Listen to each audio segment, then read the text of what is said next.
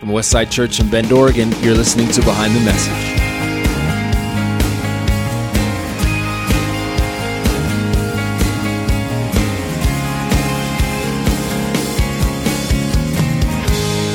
Each week we take you behind what we teach here at Westside. I'm Ben Fleming. And I'm Evan Earwicker, and we are here in week, I believe it's six of our series in the Psalms with Pastor Corey Parnell. Hi, Corey. Hello, my friends. Always a joy to have you in Hello, studio. listeners. Oh, it's a joy to be here. Yeah. I, this is nice. Uh, the people don't know that you recently upgraded, and now your studio has a window. It does. Yeah, what a sweet office, huh? Yeah. Yeah, this is nice. This is, uh, we're in a section of our church where the youth staff, which Ben and I um, are connected to, we used to have offices on this side with beautiful windows Gorgeous. looking out on a park like setting. And now we're with everyone else with no windows upstairs. you have a window to the hall. It's true. Yeah, speaking of lament, don't bring it up to Spencer, by the way, our youth pastor. Spencer is pretty, he's still pretty hurt, hurt. over the whole office and it's movement. his office, his old office that we're sitting in right now. Yep. So, speaking of lament, uh, Corey, you just delivered a message on lament in the Psalms. Uh, when you get assigned a topic like lament, how does that make you feel? Well, I joked in the sermon that uh, you know I'm a I'm a depressed rock star, so it, it comes very naturally to me. Um, It helps you write music, though, right? Isn't that the whole idea behind the depressed rock star? Totally, yeah. Beautiful I mean, lyrics. it's fuel for the flame um, of your artistry. But the truth, truth be told, I I, I, I find it fascinating. Um, again, it's uh, the the primary um, topic of the Psalms. The mo- most Psalms are Psalms of lament. Right. But then also, just because of everything that um, Steve and Suzanne have been going through, when the topic came up, I uh, and then he was he he was actually he assigned himself to take it because I didn't think he I don't think he wanted to make anybody else do it, but I just wanted to take that from him. Yeah. So Yeah. I jumped on that. He was happy. Um, and you mentioned most of the Psalms are l- songs of lament. Uh, it makes sense when you consider both the Jewish people being really an oppressed people for um, as long as they've For been good reason. a people, um, and also uh, David, who wrote a lot of the Psalms. Um, Sorry, I thought you said depressed people. op- oppressed. Yeah, and, I- and then because I said for good reason, that sound like an anti-Semitic. Or I was something. wondering about that. No, they were oppressed for really good reason. I thought you said You'd de- understand. depressed, and I said they're for good reason because they were because they were oppressed. We want to clarify that. Thanks for catching that. Yeah, we don't, for sure. we don't want to create a problem here for this podcast, but um, but yeah, and the life of David um, clearly filled with um, difficulty and stuff uh, to overcome, and you feel that angst and that um, lament in his his words.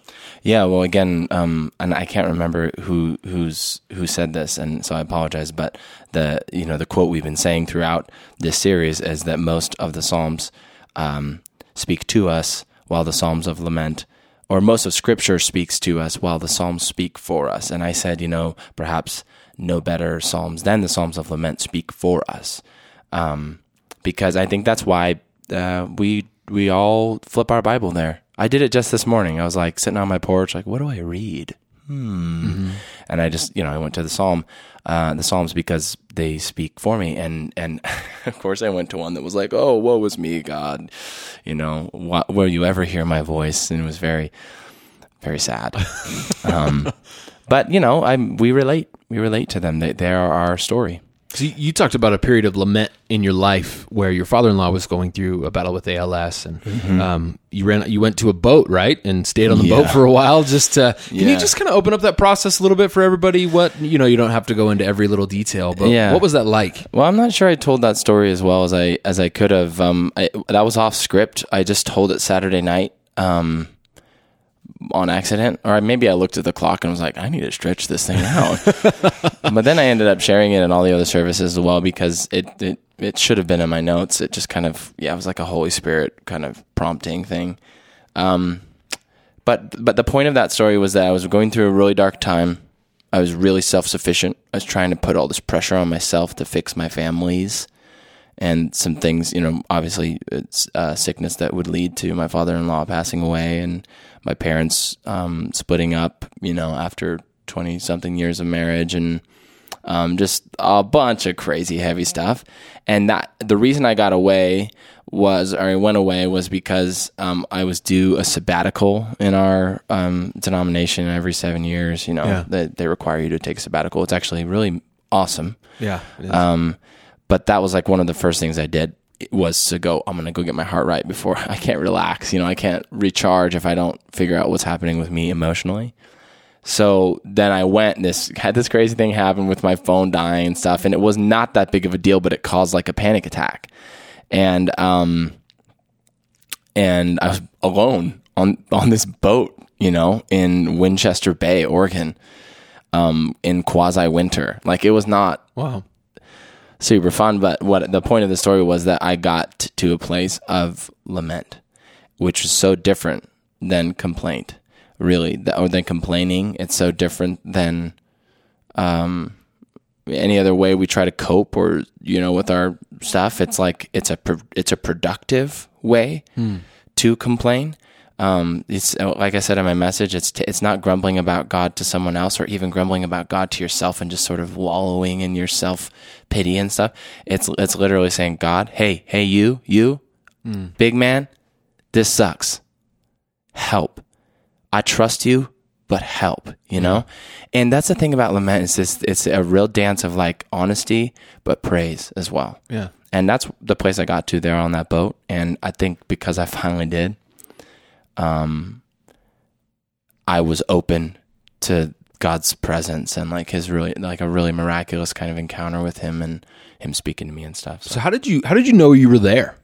How did you know that you had crossed over from complaint to lament and that all of a sudden something as you said was being productive? Was there a moment where you were like, "Oh my gosh." yeah, You I, know, was there a light bulb kind of moment or did you just kind of sink into it? I think just going there was like my final, like it was the last straw. You know, I and I've tried everything else. I tried. I talked to counselors. I've done you know this and that. I've um, I've complained. Yeah. I've been pissed. Can I say that? Sure, it's, It's a behind the podcast. message. I've been I've been really ticked, and um, but I haven't actually had that moment. And I just it's it's kind of a weird mystical moment to be honest. And I and I don't know how to give people an ABC to get to that place, but I think most people know when it's like it's just a softness of heart. You still are carrying your thing, but your heart softens, and you go, God, come on, like I need you. You know, I love you. Yeah. I still love you. I still trust you, but I need you right now. You know, I'm getting emotional just thinking about it. it's it's that kind of I think raw um, emotion that comes out. I think through this series, for me, that theme is, has just come up and up again and again. Of if we can capture what I think these songs and and writings are meant to do, they're meant to draw out our real selves mm. before God. Yeah. And, and I think nowhere is it seen more clearly than in songs of lament, where you, you just remove all pretense. You know, you remove all the sense of I'm going to put my best foot forward and really show God my best side. But it's just really the raw. This is where I'm at. This is what my life is before God, and I, think there's power in that. Yeah. And these, there is. People need to be themselves. God, God's anointing, His calling, His future, all of that is on the real you, the authentic you. Um, so we've got to get to that place. And the thing about the Psalms of Lament, and I was trying to get that across in the message, is that um, they're like training wheels because we're not, we're all pretty bad at being our true selves before God and, and honest with Him and honest with ourselves. We're bad at it. So they give us some training wheels, you know, a framework. And I talked about that at the end of the message, like, you know, almost all Psalms of, of Lament, and not always in this order, but, you know, have um, an address. Uh, you start with, like, you know, God, I know you're good or whatever. And then they go to the, the, um, the complaint. So, like, this is how, but this is how I feel. this is my honesty. And then a request. Okay, so now you know how I feel. This is how I think you can help um, and then an expression of trust, and then that just says because I still believe. I um, so it's like kind of a trust sandwich. You start by saying like God, you're good, and then you finish by saying, and I still believe you're good. Yeah. So One of the th- things that you said that really jumped out at me um, from the whole message was this line. I want to read it from your notes. Um, you said, I often hear people say something to the effect of, I don't trust Scripture. Look at all the horrible things that people do in it. But the Bible isn't an account of people doing things perfectly, it's an account of people doing things terribly, breaking the world, really, and an account of a loving God who puts things back together. Talk to me a little bit about the, the restorative nature of God and how the Bible and the Psalms present humanity not in the perfect light, but as this broken group of, you know, Yeah. raw humanity. I'm thinking about when I said that, I'm literally thinking about like really gnarly stuff in scripture, like that trips people up, um, like um, genocide um, or uh, dis- destroying entire villages. I'm thinking, I'm thinking about the gross stuff, like um, Onan. Um, I, you just look up Onan. You'll know what I'm talking about. Um, or we talked about just a minute ago in our speaking team meeting here the the the scene where um, a guy gets stabbed in the gut and he's so fat that a king I can't remember his name now, but yeah, that the fat goes around the hilt of the spear.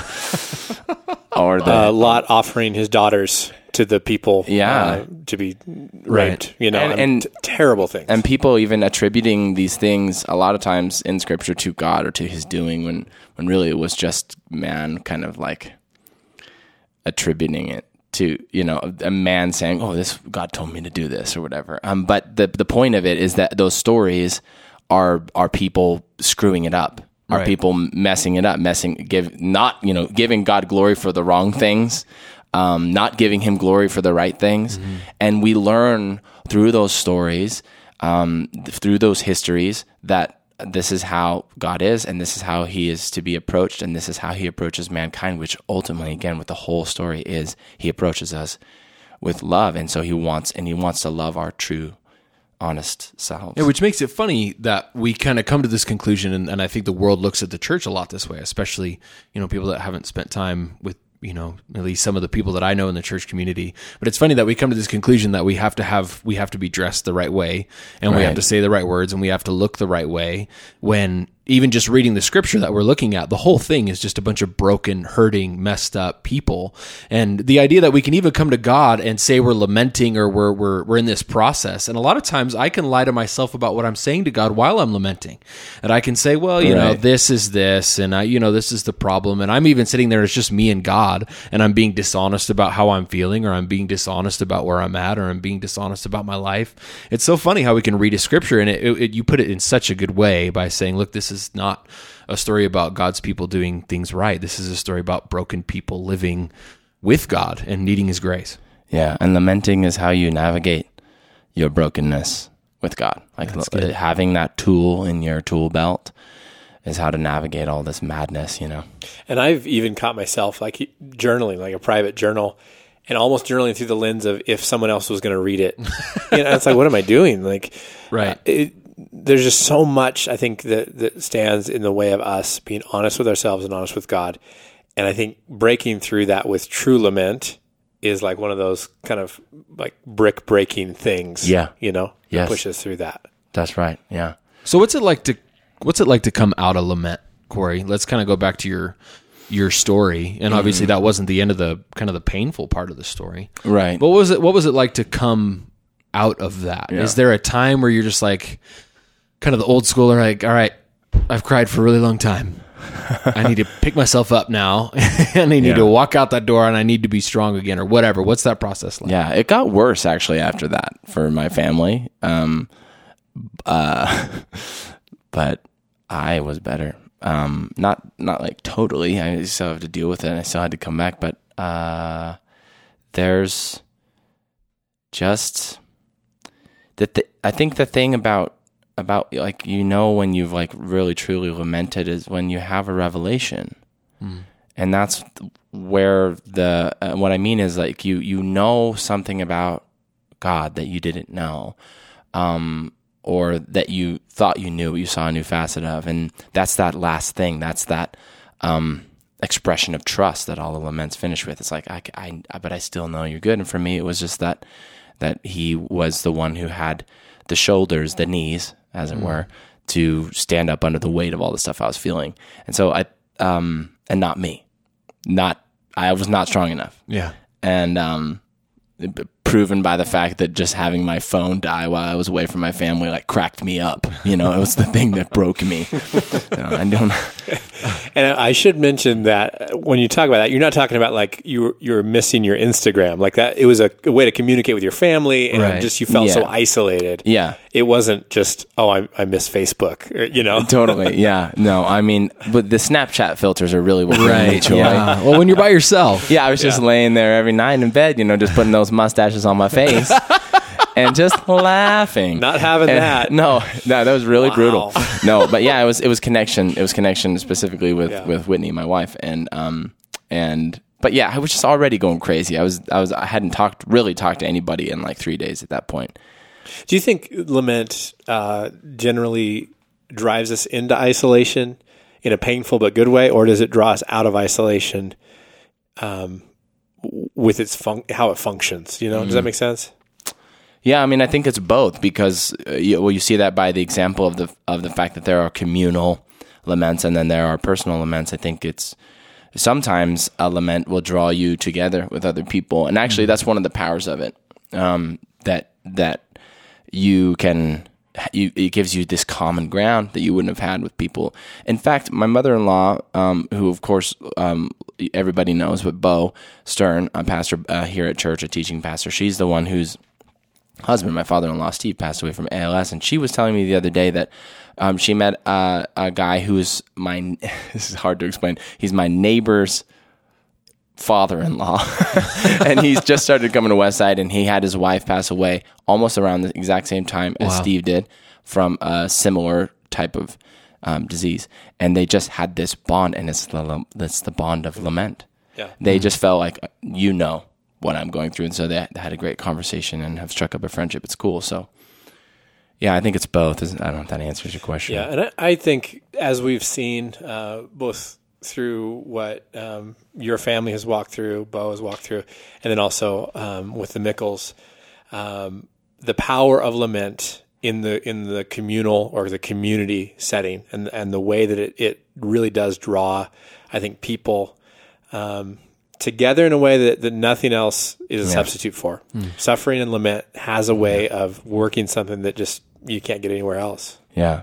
The difference is in our culture, we um like do like casseroles, you know, um and like meals. And in Hebrew culture, they wrote songs and they sang them together, Wow. which was one of my favorite parts of my message. Actually, was talking about that because just the ridiculousness of the idea of. I mean, for for in them, culture, yeah. for us, it's crazy, but for them, like they literally were walking around going, "Oh God, you are a forsaker of men." Like you know, just the saddest things. I'm like an owl in the desert, so far from home. Right. Singing all that together, as where we just get together and eat, you know, mac and cheese. Same thing, comfort though. food, yeah. But but it's together. That's our communal lament. Yeah, it's so true. throughout your message, uh, you use a lot of humor, which you always do as a speaker. Yeah, it's, you uh, used a lot of humor this time. It's though. to make up It for was a lot. I lack of content, yeah. so I throw in. Well, that's where I live, right there. That's where I live. And uh, in one of your normal messages, not on lament, um, you know, you use comedy, but it really stuck out, I think, when you're talking about lament, but in such a way that, I mean, people are laughing throughout your message, and yet you're driving home these points on like sorrow, grief, lament. Yeah. Uh, it, just kind of an interesting, is it a juxtaposition? Yeah. You know, as how was that like in your prep? Like, do you, were you thinking about that? Like, I'm going to kind of one two punch here, like make them laugh, and then drive home the point Mm. about lament, or is it just you? Is it just how you how you communicate? It's it's um, I, it's both, uh, but it is how I communicate. Um, and and but I knew that I could take the tact of like, oh, we should just lament and experience this thing and be sad together, or I could kind of like go the, the opposite way. And and um, so I did try to do that intentionally, but but by and large, I do communicate that way. And what's funny is I was just I was just listening to another podcast about the power of comedy, um, especially as it relates to political unrest and how that's always been. I mean, for for millennia, um, the way people sort of communicate uncomfortable truths about their society or about stuff like that. They do it through comedy. And you think about um, just cartoons, even political cartoons and things like that. But then even most stand-up comedians and and those type of people, Yeah. you talk to them in real life, like those are some of the most depressed people. They're Oh, they really are some of the most like e- maybe not depressed. I don't know if that's the best word, but emotionally in touch. They're very they feel things really deeply. Yeah, it's absolutely right. And um, like I think about Adam Sandler, you know, he's classic. You know, all of his movies, everybody knows him as this comedy guy. Do you guys remember that movie Reign Over Me? oh yeah. Yeah. he was he was brilliant. In So this, good. in this dramatic thing. And that's because that's that's who he is actually. Mm-hmm. Um, and so anyway, I'm not. That's all to say that I'm like Huge super, push for Adam Sandler here. or, or or to say that I'm like mega depressed. I, was am gonna say, yeah, yeah, yeah. I am not, but I am. A, I do feel things deeply, and I think I find it easier to connect uh, or to to to make sense of my feelings and stuff if I can also laugh about them and um, see some kind of a I don't know bright side or something like that. Well, I think that depth of uh, being able to be in touch with emotions on a, a wide range, I think, is what makes people, you know, like yourself, able to be funny and the depressed rock star, you know, or whatever. but it, it's a range of emotion. It's not just like I'm one or the other, because Right. that, that would be a shallow range of emotion. But it's when you have this large range that I think you can dip Yeah. into the depths of it, or or really reach high for that comedic effect. You know. Yeah, here's a little funny tidbit for people. I don't plan out my jokes. I plan out my uh, some of the stories that are funny or whatever. But Mm-hmm. it's if every time without fail, if I write down a joke and I think it's going to be the funny, worst. it Bombs. totally bombs. And then it's in your notes, and you Yeah. feel like you got to say it again. yeah, or every time you sweep by it as you're standing up there pretending, you know, you're, you know what you're doing. Um, you know, you're like, ah, and it just stings. Like, oh, that was so dumb. Why did I write that down? so I, I don't. And people always ask me, what were you saying about, you know, uh, so and so? And I'm like, honestly, I c- couldn't tell you. Yeah, I just I'm don't. not gonna- I don't remember. yeah. Do any of us plan out our jokes? Do you plan out your jokes, Evan? I plan out my jokes, um, but the ones that actually are good usually are the unplanned ones. See, Yeah. I have yeah. backups though in my note. I do. I do. I have backups. because I just feel like um, me going the route of super serious is really unengaging. So I have to. I have to know that like at least I'm gonna have something a little bit lifting. You know, but the, it's the unplanned ones that land. It's true. Always. Yeah. You're kind of a serious guy, though. Yeah. Yeah. I'm kind of serious guy. Yeah, Yeah. Not in a bad way, and you are kind of too, Corey. Yeah. and, and you you both obviously have incredible sense of humor. I'm just a super dork when I get up Yeah. there and I get a mic in my hand, and that's kind of how I am in in my entire life. Yeah. You gig- you giggle a lot. I giggle a lot. Yeah. Yeah. It's like listening to a cheerleader. Okay, But gee, when- no, I'm just kidding. All right, I'm going to preach tonight. Now I feel great about it. But um, no, I think about Oh, you're preaching tonight, aren't you? Exactly. First Wednesday. Yeah, it's gonna be great. You're all secure about it. But like even like I heard people all over the place being like, Corey is just so funny. I'm like, yeah, but not he doesn't try to do that all the time. He's not like you're not the the clown at the party, you know what I'm talking Right, about. right, right, right, And uh, so you got up there and do I just thought it was the greatest thing. Do you guys ever feel I don't feel- know where I'm going with Do you guys this, ever feel this? Okay, so we're all kind of in that category of like the younger um, group of preachers around here, Yeah. right? Do you ever feel like people have uh, like feel like we're in competition, and so when they come up to like compliment Oh, yeah. you or somebody else, one of us other guys on Yeah. staff, that it's like they think that we're going to be offended if somebody compliments Corey to me. It's like, no, don't take this the wrong way, but Corey did a great Yeah. job. I'm like, Don't I'm take not this the wrong offended. way. We're fine. We're we're all on the same team here. You know, I don't Yeah. know. It's interesting. Yeah, no, actually, I'm keeping a tally book. So, um, Yeah. you guys are awesome and everything. But anytime somebody does that, I'm like, oh, go on. How many positive to Scratch it out. negative comment cards did you get? Because yeah, Yeah, or people come up to me and go, Corey was really good. I'm like, oh yeah, he was great. No, So surprised. look at me. He was really good. What are you trying I to get- say? yeah. I wish there was some way that we could record some of those conversations that you know Pastor Steve and everybody has. I've, n- and I, I love, I love them. I love, but there's always something so funny that Yes. happens. You know, Good. We should probably do that. Can you record that? sure. Put them on the podcast. Sure. Go really behind the message. Yeah, Immediately behind- after, the message, yeah. behind the message. Yeah, that's true. Um, well, I think um, all of these things, hopefully, as we walk through this series, um, you as listeners, and I think people in the, the seats, I hope this is leading us somewhere. You know, I sometimes when these series are so topical, it's like we Yeah. one is about this, and then we jump to this.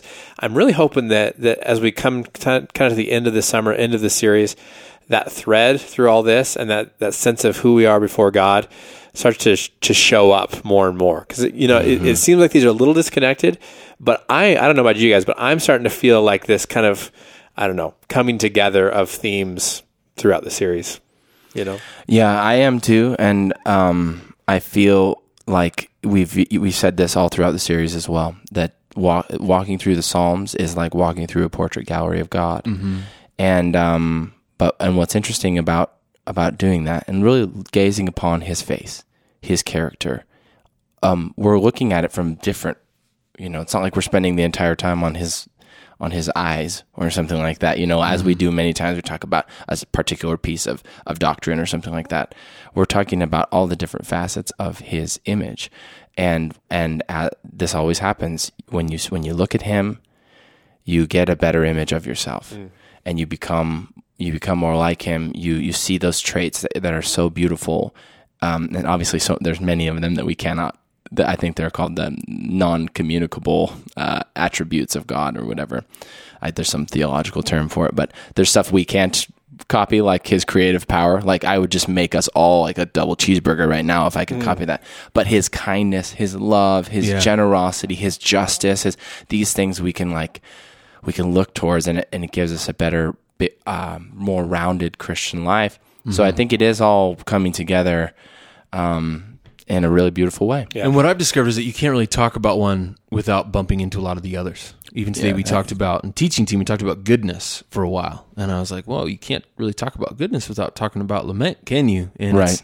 it's tough to talk about lament without talking about justice, and all Mm-hmm. these things really are interwoven, and they connect a lot more than I expected them to. Because you're right, it's it's quote unquote topical, but really all of those things exist because the other themes exist as well. It's kind of like we're connecting the dots, and at the end, we're going to hold up this image of his face. yeah, exactly.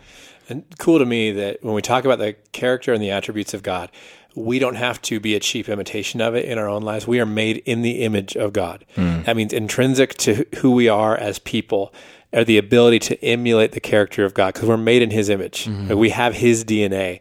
And so as we get closer to his presence, he draws out in us what he was Was already there. al- always designing us to be. good. You know, so encouraging. So Amen. well, I uh, hope you guys will come back and join us next week. I think Pastor Steve Yep. is on next week, and looking forward to a conversation with him as we go once again behind the message. Uh, check us out at behindthemessage.org if you haven't, and uh, otherwise, we will see you next week.